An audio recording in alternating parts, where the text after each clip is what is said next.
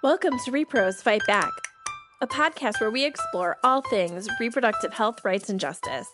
I'm your host, Jenny Wetter, and I'll be helping you stay informed around issues like birth control, abortion, sex education, and LGBTQ issues, and much, much more. Giving you the tools you need to take action and fight back. Okay, let's dive in. Hi, Repros. How's everybody doing? I'm your host, Jenny Wetter, and my pronouns are she, her. So, y'all, just a flag again. I am still recording in my old bedroom at my parents' house with my AirPods, so you're not going to hear the best audio in the intro, but luckily I recorded my interview for today before I had to fly home the good news is I think everything is on track now, and I should be able to be back in Washington, D.C. by the time y'all are hearing this. So that is very nice, and I am just so grateful for my community that has been there to help me through this family emergency. I, you know, I think I've talked about being a bit of an introvert on the podcast before, and that my initial reaction and when I'm stressed and when there's hardship is to just kind of curl into a ball and deal with it all on my own. But I'm just so grateful for the way that my community didn't let me do that. I had so many people reaching out and checking in on me and making sure I was okay. And it's just wonderful to know I have a great community to support me. So I'm just feeling very thankful today. So thank you, everybody. Also, feeling very thankful today. Y'all, I cannot believe it on the 19th of this month, so December 19th, our little baby podcast is going to be five years old. Can you believe we've been doing this for five years? I cannot believe that it has been five years. And I've had so much fun talking to y'all about all the things happening around sexual reproductive health rights and justice. We've talked about some really important issues and have had such amazing guests. And I'm just so grateful for each and every one of you who enjoyed the podcast. So, so thankful for the amazing guests we have had on, and so grateful for the people who pushed me to do the podcast. It was not something, again, introvert. Putting myself out there into the world like this is not something that comes naturally or easy to me. And I'm so grateful to my old boss, Bob, who pushed me into hosting the podcast and doing something that I would definitely not have chosen to do on my own. And it's just something I absolutely adore doing. I love talking to all of you. I love talking to the guests and I love getting to talk about abortion and sexual reproductive health rights and justice. It is so much fun. And we've had, like I said, so many amazing conversations. A huge thank you to our amazing editor, Meg, who makes sure I sound amazing each episode and our guests sound amazing each episode. I, yeah, I would sound nowhere near as wonderful if it weren't for Meg's magic. So thank you, Meg. And a huge thank you to my new boss, Kathleen, who helped me support and grow Repros beyond just the podcast into a full initiative. I'm so thankful to see what we can grow the Repros Fight Back broader brand into beyond just the podcast. It's going to be so much fun to continue to grow with y'all. And I cannot wait to see what the next five years brings with this change. And finally, the most important is a huge, huge, huge thank you to Rachel. She has been with me since day one for the podcast. She is often the silent person who does so much behind the scenes to help me You've only heard her on the podcast once, and she did an amazing job doing an Ask Me Anything episode and interviewing me. But Rachel is the one who does all of our social media. She designs our graphics that you see online and helps me when I am stuck on thinking through the right way to structure an interview. She is my sounding board. She's a great friend. She is an amazing colleague and I'm just so grateful to her. And because I know she would get mad if I didn't include a little lug, let's also because to show our love for Rachel, if you haven't already, make sure you are following us on social media You can find us at Repros Fight Back on Facebook and Twitter or Repros FB on Instagram. And make sure to show Rachel all the love there because she is amazing. Yeah, so five years. Thank you for everybody who has been there since day one. Thank you for people who are just joining us today. I am just so grateful for all of you who are interested in this topic and are wanting to take action. Thank you for your support. Thank you for being such a wonderful audience. As always, if you have topics you would love us to cover, never hesitate to reach out. You can email me at jenny at reprosfightback.com, and that's Jenny with an IE.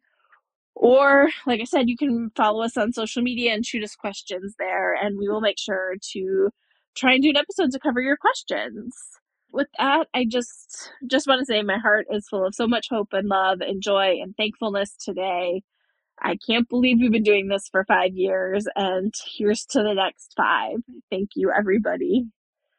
So let's turn to this week's interview. I am very excited to have on Oriaku Njoku with the National Network of Abortion Funds to talk to us about abortion funds and what they are doing right now to make sure that people are able to get access to the abortions they need wherever they are. It was a wonderful conversation, and it is always a great day to learn more about abortion funds and the amazing work they are doing. So let's turn to my interview with Oriaku. Hi, Oriaku. Thank you so much for being here today. Thank you. Thank you so much for having me. So before we get started, do you want to take a minute and introduce yourself and include your pronouns? Absolutely. So my name is Oriaku Njoku. I use she and they pronouns, and I love for folks to mix it up and not default to she, but I'm also very okay with she pronouns. And I am the executive director of the National Network of Abortion Funds. I am so happy to have you here. We talk about abortion funds a lot on the podcast and why one of the best things people can do right now is to donate to their local abortion fund. Yes. But maybe like for a second, we should take a step back for people who maybe aren't as familiar and just what is an abortion fund? Yes, I love this question.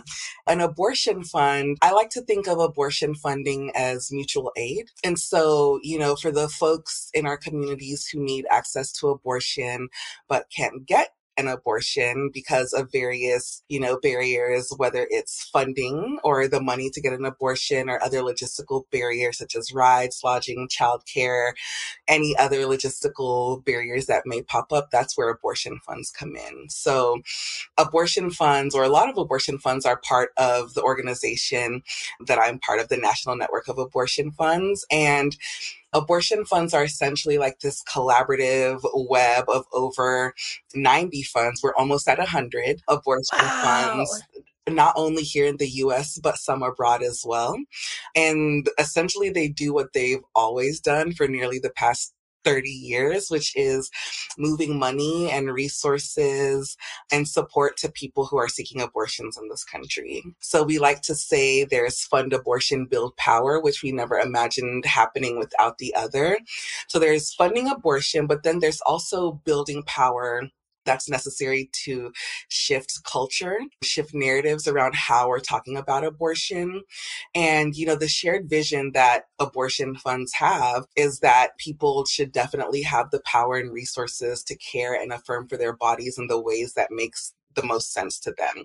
People should be able to make decisions that are best for themselves and their families no matter what. And abortion funds show up to ensure that, you know, people are able to get the abortion care that they want and need on their own terms without any fear or shame or stigma getting into the way of getting basic health care. I'm sure this is no secret to anybody who listens to the podcast, but I love abortion funds. I they're like my go-to, like as all the anti-abortion nonsense continues to happen in all over the country of like rage donating, like my first instinct is to like, I gotta go find the local abortion fund and donate to that and like raise them up on social and be like, hey, this is where you can send your money, but also making sure to like be a sustainer yes. and being a monthly donor at a couple. No, that's beautiful. And I mean, and that's the reality of where we are right now is that You know, in order to get these wins that we want, in order to not be here 50 years from now talking about, oh, we hope abortion is legal in this country, or we hope people can get the abortions that they want and need, it really does require that long term and sustained investment in abortion funds to make sure that folks in our communities can get their abortions, you know? And so, yes, I mean, I have been in love with abortion funds since I even joined this movement.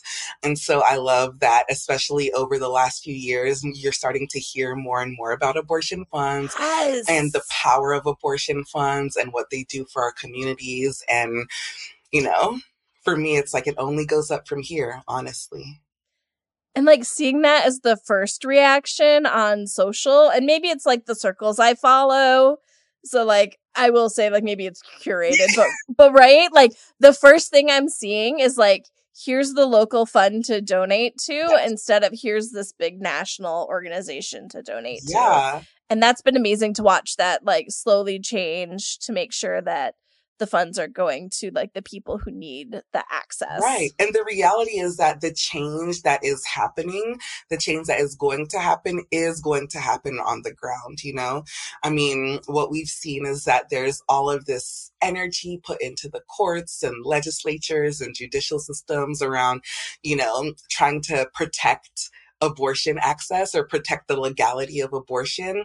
And still June 24th of 2022 Roe was overturned, you know? Thinking about like what kind of power we can cultivate and harness on the ground to get the changes that we want is something that I feel like abortion funds are uniquely positioned to do, not only because of our presence in community, but because of the connections that we have with folks seeking abortions every single day. So it's it's a beautiful time to see, you know, the work of abortion funds being amplified.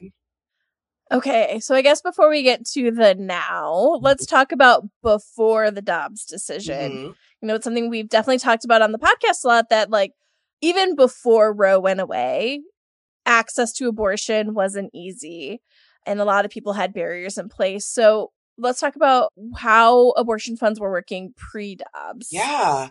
Knowing that there's nearly a hundred abortion funds, one of the beautiful things about them is that we're all, or abortion funds are all autonomous organizations. So whether they're in California or Alabama, wherever they are, every one of the abortion funds who are part of our network run in a way that makes the most sense to their communities. So, you know, we have abortion funds in our network whose primary focus is funding abortion. So, funding the direct service piece. There's some of them who are practical support organizations who fund the logistical pieces of work. There are also some abortion funds who do both. You know, before Dobbs, after Dobbs, the essential function of these funds is, you know, folks will reach out to their local abortion fund. Most times it's after they've made an appointment to get an abortion once they reach out to the funds, you know, some funds will be like, how much do you realistically think that you could take into your appointment? The reality is that the average price of an abortion, just the service piece and not all of the, you know, additional logistics is around $500. And so when thinking about how the folks who are most impacted by a lot of these repressive pieces of legislation that come through are people from marginalized communities. So we're talking about Black folks, Indigenous folks, non Black people of color, young folks, rural folks, you know? And so the funding is a key piece of that where abortion funds have stepped in. But say you're someone who's living in rural Mississippi. You live in a state where pre Dobbs there was only one clinic. And so the reality is that, especially if you're talking, for instance, for the Southeast, over 90% of folks who live in the Southeast live in a county without an abortion provider. So the reality is that connecting with groups on the ground, specifically abortion funds, to say, where can I go? How am I going to pay for this? How am I going to get there? Who's going to watch my kid? You know, when I have to go travel, where am I going to stay if I have to travel all the way up to Jackson or to Alabama or North Carolina or wherever folks may be going to get an abortion. So I like to think of abortion funds essentially acting as that bridge between abortion access as this like concept and abortion access as a reality.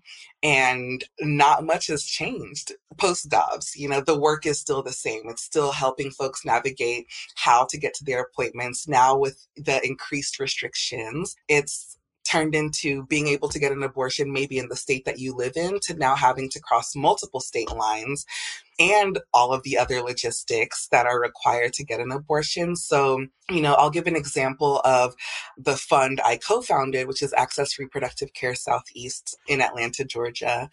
And you know, when I left, we allocated $100,000 a month for abortion funding and logistical support. And so what had happened was that post Dobbs, you know, with the six week ban at the time that was introduced into Georgia or that went into effect, even though the call volume had gone down a bit from the amount of people calling in, the amount that was spent on supporting someone get an abortion, they were still using that same budget because then you're talking about possibly a plane ticket for two people, meals for multiple days, gas money, hotel money, other miscellaneous costs that may pop up, like medication. So, you know, the work is the same. It has just gotten more complex and harder to navigate this particular legal and political climate.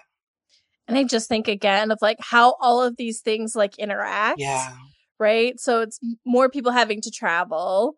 And then the states that are taking them in are trying to absorb all these yes. extra people. So, like, you may have to wait longer, which may mean the price of your abortion's going to go up. Yes. It's just kind of is like this reinforcing wheel of like barriers to access. Right. And that is by design, you know? That yeah. was the original intention of all of these anti-abortion politicians was to create this like destabilizing environment and disorienting environment where people don't have options. You know, it's this chipping away at our bodily autonomy, chipping away at our ability to make decisions that are best for ourselves and our families while also witnessing firsthand this like erosion of our democracy happening at the same time.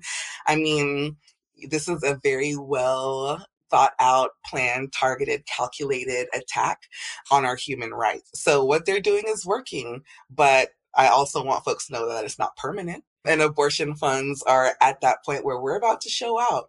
You know, our member funds are ready. This, the conditions that we're in right now are completely unacceptable. And if the last 50 years haven't shown us anything, right now is the time for us to really show up show up and speak out in various ways because it shouldn't cost thousands of dollars to go and get a health exam to go get a procedure that could be life saving in some instances or life giving for some people because then now they'll be able to take care of their funds, families, or their kids, or be able to live their lives and prepare for the life that they want to live. So there's so much tied into it. But again, fangirl number one for abortion funds. So. it's just, it shouldn't be this hard. And like right now, with all of these logistics that people have to navigate, I think it's just really awesome to have somebody that can help you navigate the yeah. process, right? To like try yeah. to figure all this out of like, where do I go? How do I just like having that help is, I think, even just in and of itself, like immeasurable. Gosh, and it's really, you know, I'll say this work is hard work, but it's also heart work. And the amount of love that abortion funders have for not only the people that call them, but for their communities. I mean, the, the work that happens is a reflection of the love that we have for our communities. And it does bring a lot of joy knowing that because of that love, that radical love, and being able to witness someone get the care that they want and need. I mean, it's such a beautiful thing to actually witness. And it, it, it is coming from a place of love.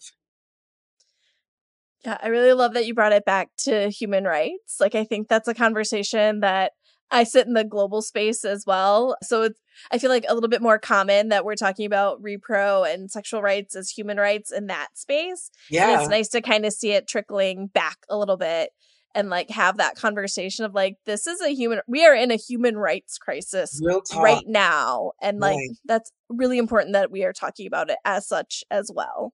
Right. I mean, that was literally the original intention of the 12 Black women who started reproductive justice. I mean, in the definition of reproductive justice, it is talking about our human right to bodily autonomy. You know, it comes from a human rights framework.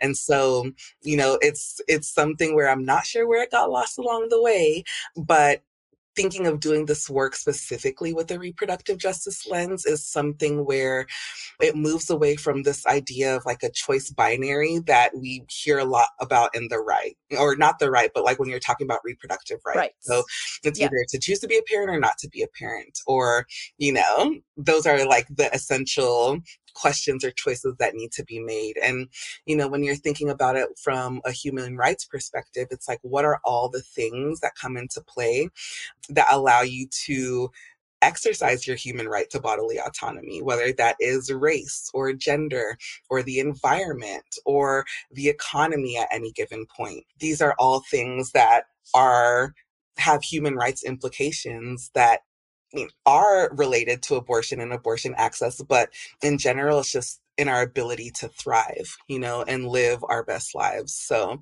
yeah, we cannot forget that this is a human rights issue.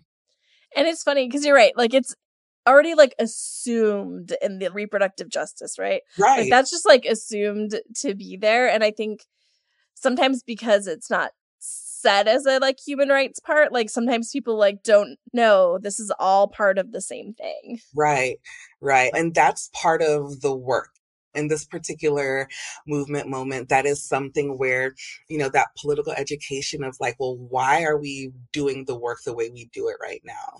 And really understanding that distinction between reproductive health and rights and justice and what it actually means to really have that human rights and social justice perspective when talking about bodies when talking about what it means to create a family, what it means to build a biological or chosen or found family, what any of that means. And so, yeah, I just, I can't stress enough how it's like, we cannot forget this is a human rights issue. Yeah. And we all deserve to live our best lives. Like, this is wild out here, you know? Literally yeah. makes sense.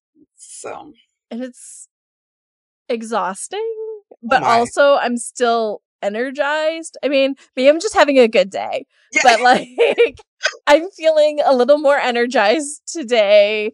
And it like comes a little bit in cycles of like the exhaustion like hits you. And so we've talked about it as like it's kind of a bit of a relay race. Like if I'm down one day, then somebody else is picking up and running. Yes, yes. I love a good sports analogy.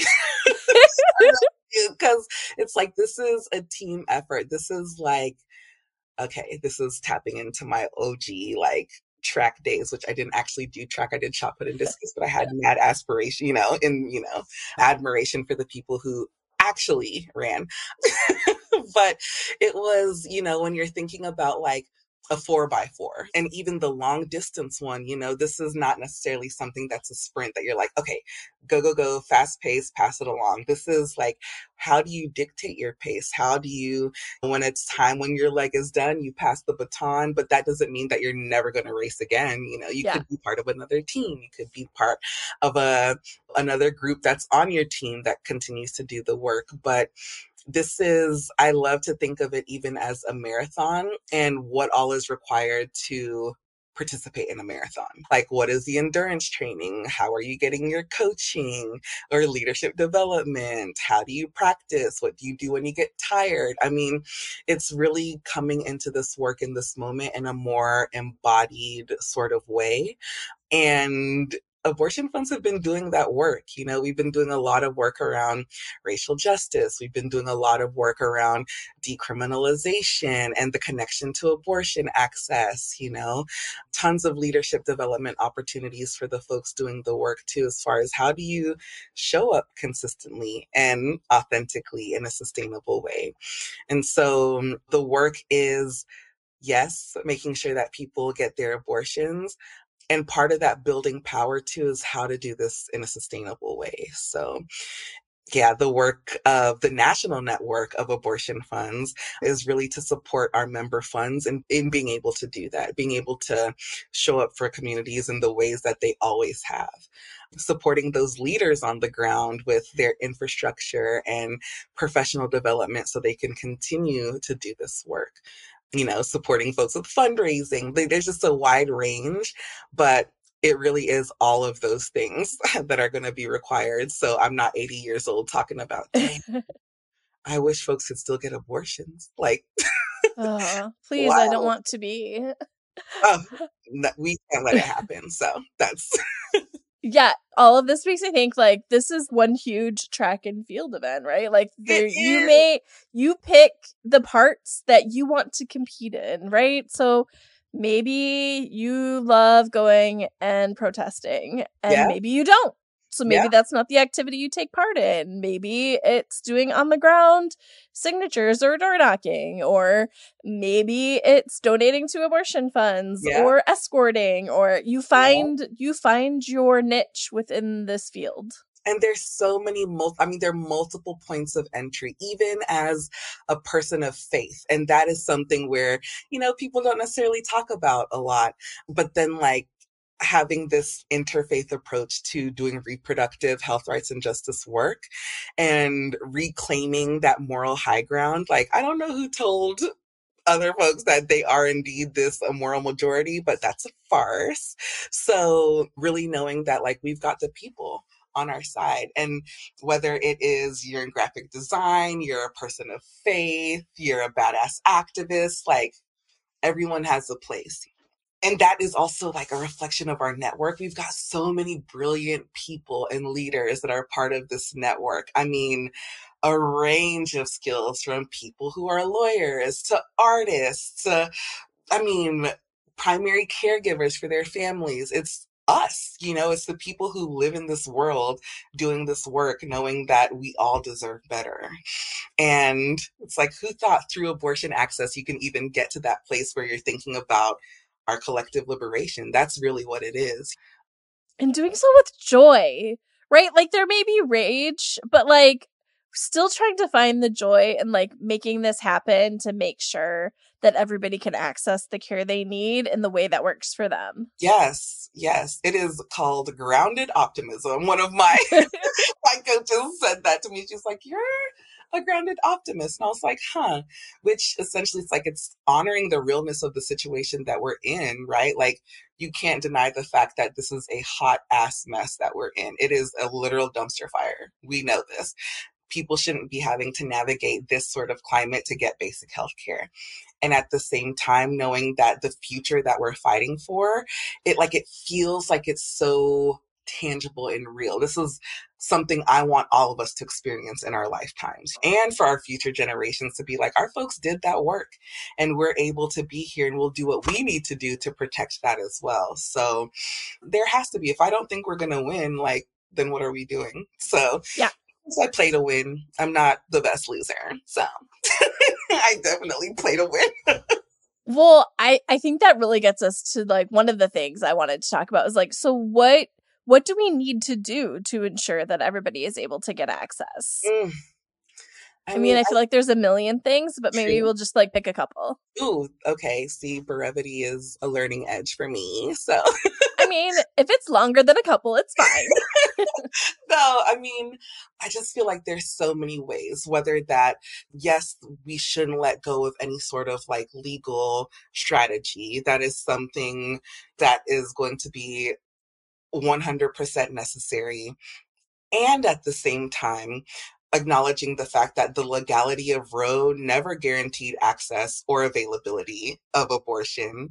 And so knowing that we can't solely rely on the courts to do that work. So there's that piece. Like the legal piece is great, also needs to happen, you know. But I just want people to be cautious that if we're talking about codifying something like not Roe, it it still is not going to be enough. Roe was never enough.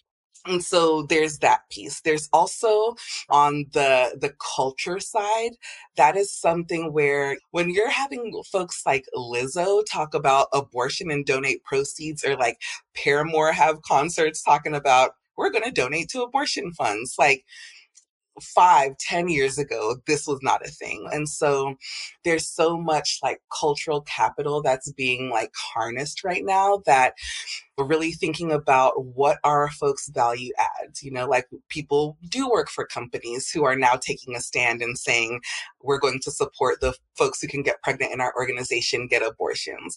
And at the same time, it's like, what is your responsibility to community? As someone who's in community, does that mean you're fundraising or you're door knocking or you're going up to the Capitol if you can take time to do that?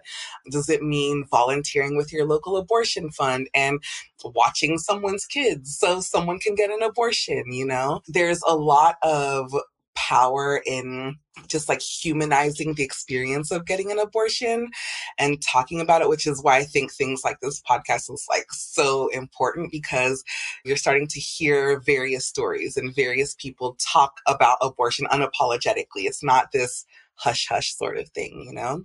I would also say, whenever we're listening to various things, like whether it is conversations at the holiday table where that's coming up, wherever those things are, be a myth buster. If there are things that you hear that are so out of left field that they literally not only do they not make sense, but they're outright lies, like say it. I mean, there's a certain level of risk that we also need to take in thinking about like how we want to show up in this moment. What kind of risks are we willing to take? The reality is that me as a queer black woman driving around in the South and talking about abortion and abortion access is going to look different than my white neighbor doing the same. But the reality is that we're going to need all of us to get those wins. And so thinking about like how do we work together what role does like your power and privilege and positioning play into what you're actually able to do how you're able to encourage your friends and family and coworkers to really join join the work that is being done because it is a move towards our collective liberation. You know, it is doing that work, taking it out of silos and making the connections between how abortion access intersects with issues that we all care about. So it's not like a quick and easy list, but a lot of it is about like the visibility and the talking and the destigmatizing of abortion that needs to happen. In addition to making sure people can actually get the care that they want, whether that is through funding or rides or whatever that may be. So I feel like that's a whole nother session to go into like all the things that people can do. But I really do, to sum it up, love asking folks, like turning that question around, especially when you're like, okay, outside of donating, you know, like how far are you willing to go for our collective liberation? So that that's something that I will ask everyone. And from there, then we can figure out like what makes the most sense for you, you know? Yeah, I I really love that because it's like really personal what each person is willing or able to do and like again kind of crafting the path that fits best for you to maybe even step out of your comfort zone a little yeah. bit. I mean, listen, my boss definitely pushed me into hosting a podcast. It was never something I saw myself doing. Not that I don't love talking about abortion, but like the thought of like doing like a public platform and putting myself out there was pretty horrifying. But yeah. you know what? It is my favorite part of my job right now. Like I love getting to have these conversations and putting them out there. I love that. And that again too is like that conversation and it's a personal conversation around like safety and discomfort. Like is this a safety issue or is it that I'm uncomfortable? And it could be both, you know? Yeah. But again, that just in the same way that there's not like a monolithic abortion experience, there's not one way that folks can show up in this moment. So it is, it's a personal, individualized thing, but it's for all of us, you know? Well, I always wrap with like, what can our audience do? But I feel like that was literally what we just talked about. So there are many things local abortion fund. Like a hundred percent donate. And they also have really cute merch. So definitely go and check out like the local ones, but also the national network has no. amazing shirts and there's a new glass I saw there that I'm like, I need to go buy. Yeah, I have 2 mm-hmm. Yeah. Like mm-hmm. abortion fund swag literally is the best. My bucket list is to get a t shirt from every single abortion fund that is out there. Yes. It's a goal It's going to be my jam, but so much swag. And like spending 10, 20, 30 dollars on a t-shirt goes right back to your abortion fund. And it's well, cute. it goes about like destigmatizing, right? Now you're wearing an abortion t-shirt in the wild if you're comfortable and like just like putting it out there like it's perfectly normal because it is. Yes, it is. It is. I love that. And I also love your shirt again as well. We came oh, thank here you. repping some good abortion swag today. So Well, Oriaku, I had a great time talking to you today. Thank you for coming on. thank you. Thank you for inviting me. And yes, fund abortion, build power forever and a day. Okay, y'all, I hope you enjoyed my conversation with Oriaku. I had a great time talking to her, and y'all, I just love abortion funds. So if you're able, always make sure to support your local abortion fund to make sure that nobody is prevented from getting an abortion they need because they can't afford it. So, yes, abortion funds are amazing. I make sure to donate to several. So, if you're able, it's a great thing to get involved with your local fund. And with that, if you have questions or comments, you can always email me at jenny at reprosfightback.com, and that's Jenny with an IE. Or you can reach out to us on social media, and that's at Repros Fight Back on Facebook and Twitter, or Repros FB on Instagram. Otherwise, I will see y'all after the holidays. I hope you have a wonderful holiday, and I will see you for our end of the year episode in two weeks. Bye. For more information, including show notes from this episode and previous episodes, please visit us at our website at reprosfightback.com. You can also find us on Facebook and Twitter at Repros Fight Back and on Instagram at ReprosFB. If you like our show, please help others find it by sharing it with your friends and please rate and review us on Apple Podcasts. Thanks for listening.